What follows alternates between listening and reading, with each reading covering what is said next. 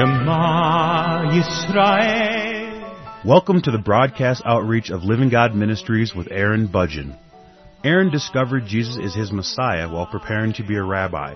He now teaches for several organizations and is the teaching pastor for Living God Ministries. Strongly distinguishing between the Old and New Covenants, Aaron presents the scriptures from a Judaic and historical frame of reference. Join Aaron now as he reveals the reality foreshadowed and the new life we can now experience because of what the Lord Jesus accomplished for us.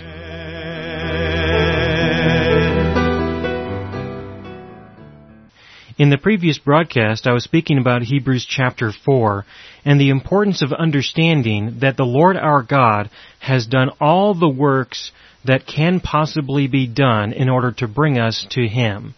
That He has accomplished all things in order to reconcile us to Himself and in order to resolve the sin issue to the extent where He can save us to the extent where he can restore to us the Holy Spirit that had been lost in Adam, and there is now no sin left unforgiven that can cause the Spirit to depart from within us. And so by definition, the life that we now have is an eternal life or an everlasting life.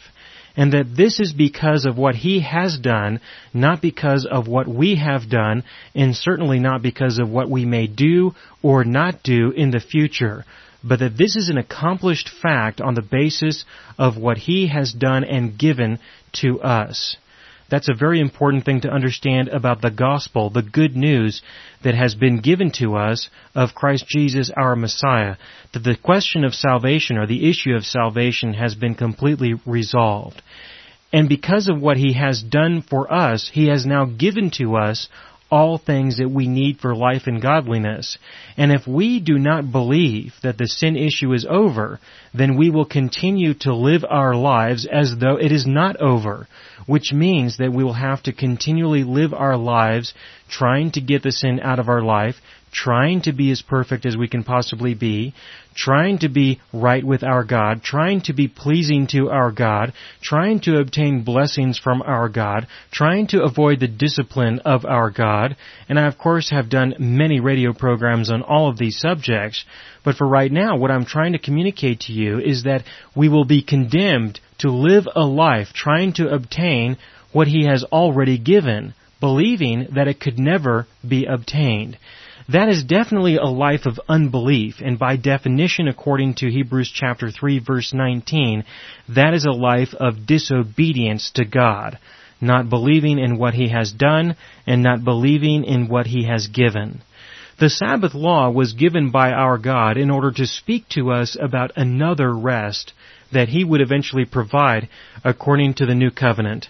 And I, of course, have done a series of programs on the subject of the Sabbath law, which I would like to refer you to. And I did spend a couple of radio programs talking about Hebrews chapter 3 and Hebrews chapter 4 in the context of the Sabbath law.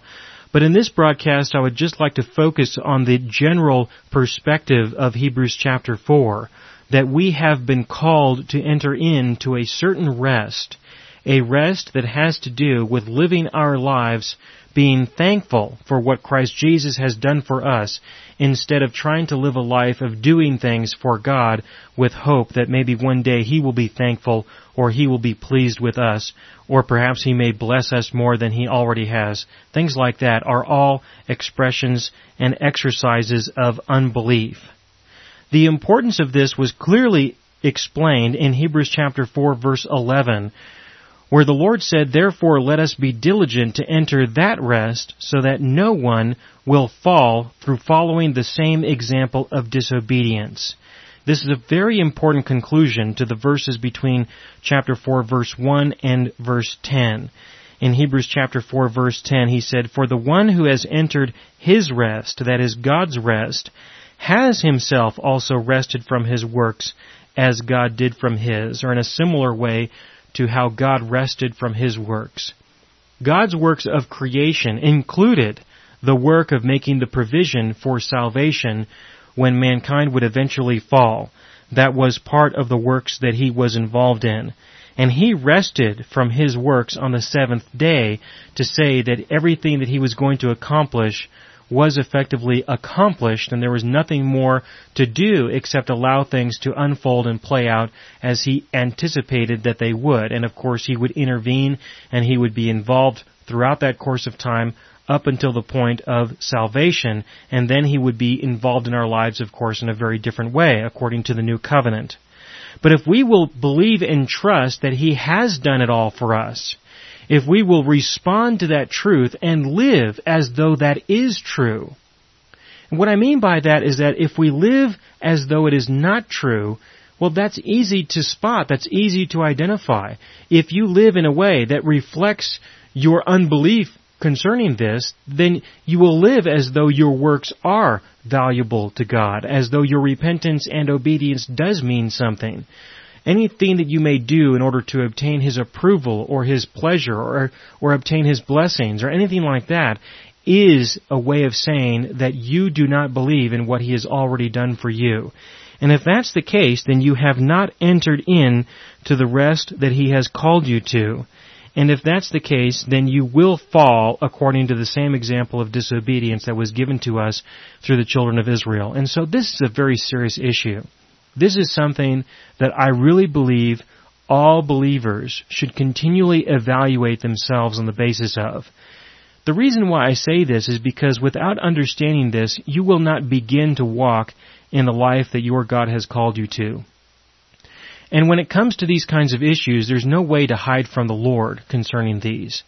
You may be able to convince me that you don't live your life trying to work for God or trying to be repentant and obedient before God in order to sustain your right standing with Him.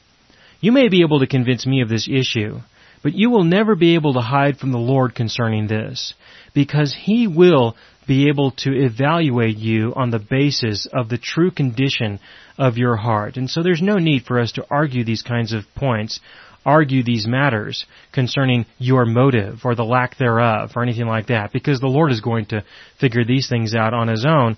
He's going to determine these things Himself and He will relate to you on the basis of what is true.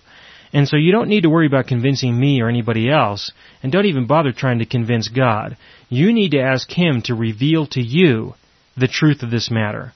Because He is the one who can divide between the soul and the spirit. He is the one who can divide between all of these issues and make a clear distinction between you working in your flesh or you resting in all aspects of your life on the basis of what He has done. He is the one who can determine if you are working on the basis of what you are doing or if you are trusting in what He has already accomplished. He is the one who can do that. Now the Word of God, the Word of God that has been revealed, not just in the Old Testament but also in the New, can be utilized by His Spirit who will testify within your spirit, within the spirit of all His people. The Holy Spirit will testify concerning these issues in the very core of our being, and He can use the Scriptures in order to accomplish this. In verse 12, that is Hebrews chapter 4 verse 12, it says, For the Word of God is living and active and sharper than any two-edged sword, and piercing as far as the division of soul and spirit, of both joints and marrow, and able to judge the thoughts and intentions of the heart. And there is no creature hidden from his sight, but all things are open and laid bare to the eyes of him with whom we have to do. And so this is not really an issue for us to argue between each other. This is an issue for you to personally deal with between you and the Lord. I can tell you what is written here. I can tell you what I believe the Lord intended to say through what has been given to us in the book of Hebrews. However, when it comes to the real issues of life, you are going to have to speak to the Lord your God yourself, and you are going to have to ask Him to show you clearly how this division is made. I have done this, and I do have great confidence that the Lord has revealed to me what I need to know in order to experience peace and rest in Him. But everyone, all of His children, must do that personally and individually with their God if they are going to experience the reality of what He has called us to. We can certainly use the Word of God in order to divide many things, and we can use the Word of God in order to pass judgment concerning the thoughts and the intentions of the hearts of people. But while we may do that with each other, the real issue will always remain between us and our God personally and individually. We can certainly gain insights and understanding and have some measure of wisdom ourselves through the use of the Word of God that has been given to us. But it is nothing in comparison with the testimony that our God shares with us individually as He speaks to us in the very core of our heart, in the very core of our being. And when that happens, you can certainly appreciate what he says in verse 13 here, that no creature is hidden from his sight, but that all things are open and laid bare to the eyes of him with whom we have to do. So it is he who you will be accountable to concerning these issues. It is not me, it is him. So your argument remains with him as to whether or not you are living a life of obedience. Obedience to the truth of what he has accomplished, not obedience in your flesh and what you think you may find a way to accomplish. Those are two completely different things. Do not mistake one for the other, and do not believe that your life in Christ Jesus has something to do with the other, that is, trying to live a life of repentance and obedience. We have been called to something entirely different an entirely different experience with our God. In Hebrews chapter 4 verse 14, it is written, Therefore, since we have a great high priest who has passed through the heavens, Jesus, the Son of God, let us hold fast our confession. For we do not have a high priest who cannot sympathize with our weaknesses, but one who has been tempted in all things as we are, yet without sin. Therefore let us draw near with confidence to the throne of grace so that we may receive mercy and find grace to help in time of need. Now when it comes to verse 15, where it says that he sympathizes with our weaknesses and he is one who was tempted in similar ways that we are tempted, I spoke about this in a set of programs that I did titled Jesus Our High Priest, and so I would like to defer you to those programs concerning this particular verse and this idea of him being a high priest or a priest in our lives and what that really means in the context of him being able to relate to us because of the life that he lived here on earth and how that really establishes him as a greater priest than any other priest who has lived or will live. I would like to refer you to those programs. But in this program, I would like to just focus on verse 16 that has to do with drawing near with confidence to the throne of grace so that we may receive mercy and find grace to help in time of need.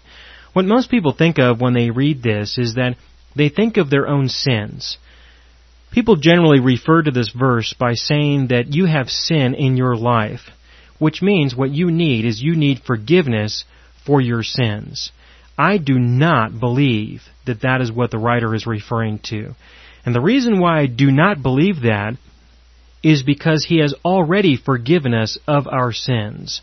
I don't believe that that was really his intent. Now, I think that we can use this truth and rest in that truth. I just don't think that the writer was intending to say that in this verse. Now, assuming that he was, it's very simple, and that is that if you at any time feel that your sin is a barrier between you and God, you should have confidence to turn to Him and go to Him, draw near to Him, knowing that He will give you mercy for the sins that you have committed, and that your time of need is actually a time when you need forgiveness because you have sin in your life.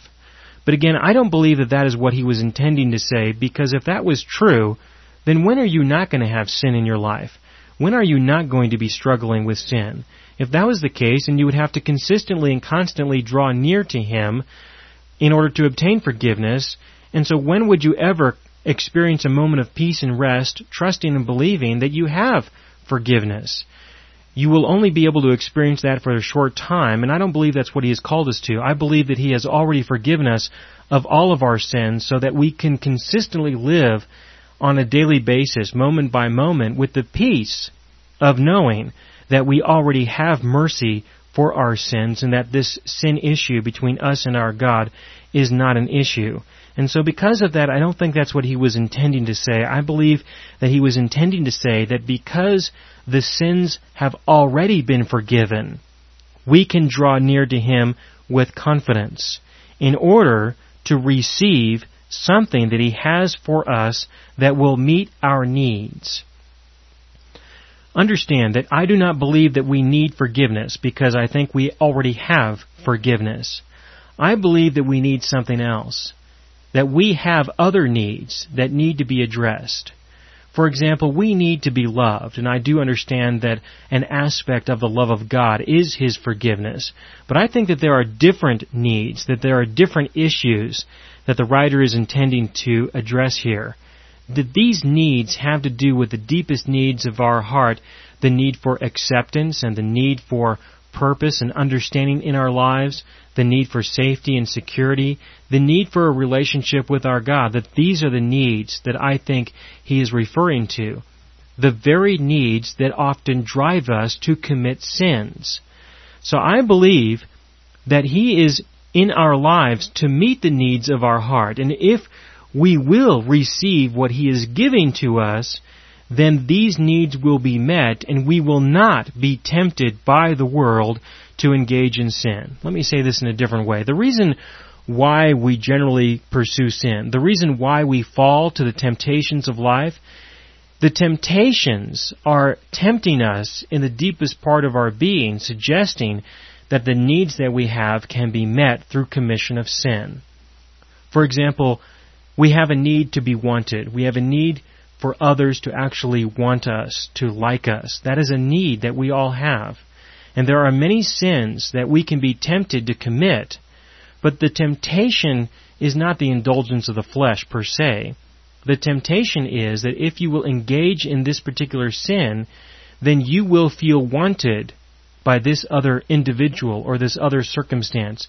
You will feel fulfilled. You will feel needed you will feel as though you have purpose in your life. Now, once again, that is the real temptation. The sin is not the real temptation. The temptation is that your needs will be met through the commission of the sin. You do not need to commit sin. You need the love of God. That's what you really need. So if we're going to draw near to Him in order to have these needs met, the sin issue between us and God needs to be resolved well in advance. It needs to be completely dealt with already. Because if it isn't, then you will never be truly loved by your God. He will never truly meet the needs that you have.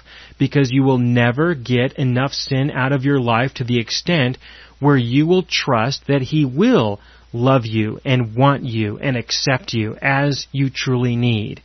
So this is the pivotal moment in your life, and that is, if you do not believe that the sin issue is over, then He will not meet the needs that you have, and you will live a life being continually tempted by sin.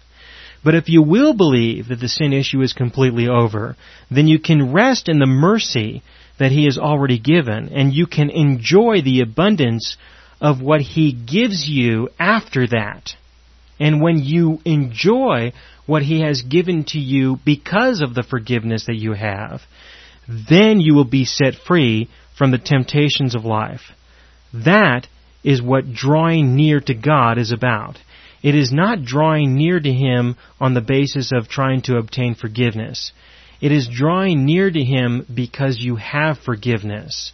And that's a completely different way of life in comparison with what most of people are struggling with in Christianity today is that most people are trying to draw near to God to obtain forgiveness, to receive mercy, not recognizing that they already have mercy so that they can now receive His grace, His graciousness, that which He is giving, His gratuity, and the concept of the abundance of what He is giving to us that meets the true needs that we have so that we can say no to the temptations of life, so that we can say no to Him. But again, in context of chapter 4, of Hebrews chapter 4, this is only going to be realized when you enter into His rest. This is His rest. It is a rest of living your life out of the abundance of what He gives to you because He doesn't hold your sins against you anymore. And He does not hold your sins against you anymore because He has done all the works necessary in order to deal with the entire sin issue. So if you're going to enter into His rest, you have to enter into the true rest.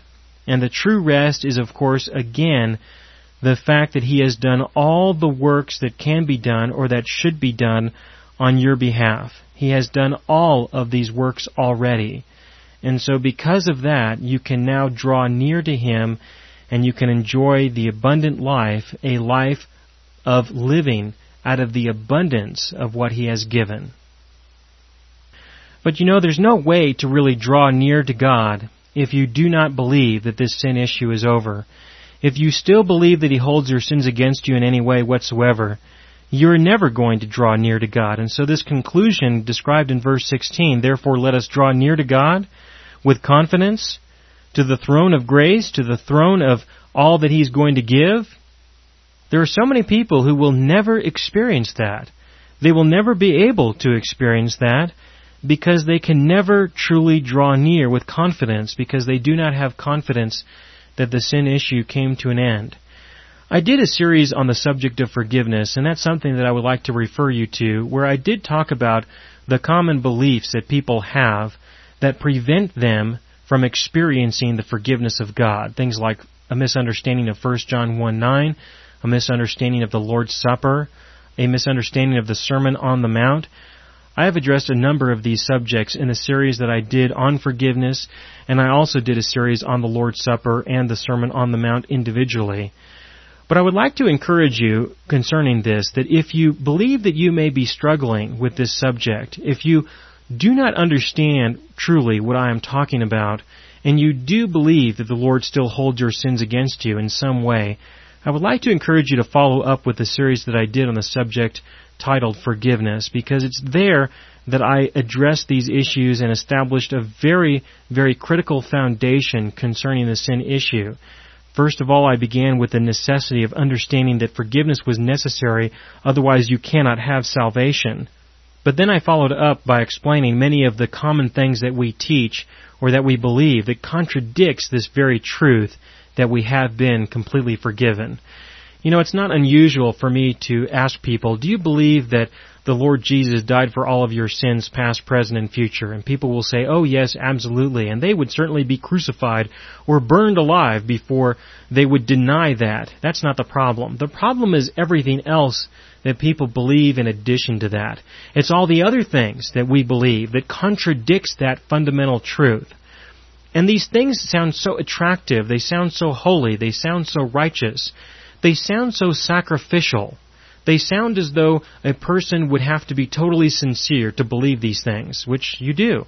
That a person would have to be totally committed to trying to be a holy and righteous person, to try to change their lives to be conformed to the image of Christ, to believe these kinds of things. They, they do sound very sincere. But unfortunately, they contradict the truth that has been revealed by our God in accordance with the new covenant. And because of that, there are people who will never experience what Hebrews chapter 4 speaks of. And these people are generally quite easy to spot because you can tell that they are restless, that they have a restlessness in the deep part of their being, that there is still a sense of uncertainty within them, that they know that they have been called to draw near to God, but they just haven't quite gotten there yet. They're very close, and they are. They're very close, but not quite there. And so there is no rest in their heart. There is no rest in their being. You know people like that, I'm sure you do. If you spend hardly any time at all with people who are seriously engaged with Christian things and churches and in the Christian world, you know some people who are like that, that are almost there, they know they're almost there, but have not quite entered into that rest. And on occasion, you run into others who are at absolute peace with God. And I don't mean that they are in absolute peace with God because they deny reality, because they deny that the sin issue is important, because they don't really believe it's that important. Not those kinds of people. I mean people who are sober minded, who truly recognize that the sin issue between them and God is so serious, it is so critical, that it did require the death of God in order to provide for propitiation for all of those sins. These kinds of people who recognize sin for what it is and acknowledge that the Lord Jesus has dealt with it all, not to set them free to go out and indulge their flesh, but to set them free so that they can draw near to God, and they have. They have drawn near to God to the extent where He does meet the deepest needs of their hearts, and so they do not struggle with temptations like they once did, or like you do.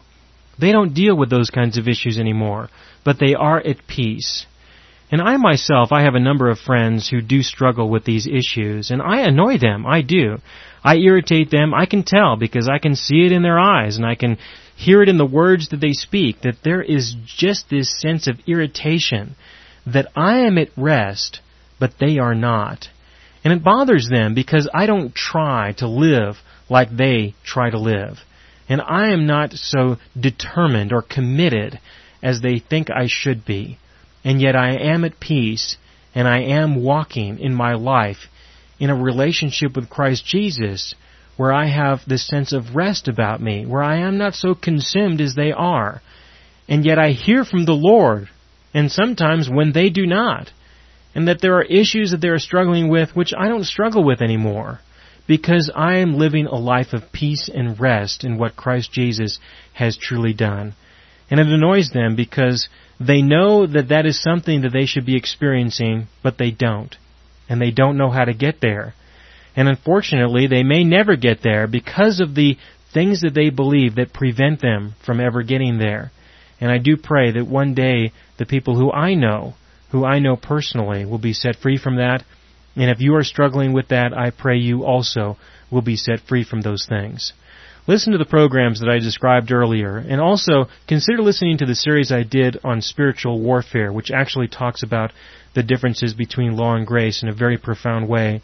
And through that, I believe you will begin to understand more of what I'm talking about when it comes to the rest that He has called us to. You have been listening to the broadcast outreach of Living God Ministries. You can hear all of our programs for free through our radio archive at livinggodministries.net. That is, livinggodministries.net. Do help us develop new radio programs and continue broadcasting on this and other radio stations. Send your contributions to Living God Ministries, P.O. Box 38353, Colorado Springs, Colorado 80937, or use the donation link on our website livinggodministries.net. That is, livinggodministries.net.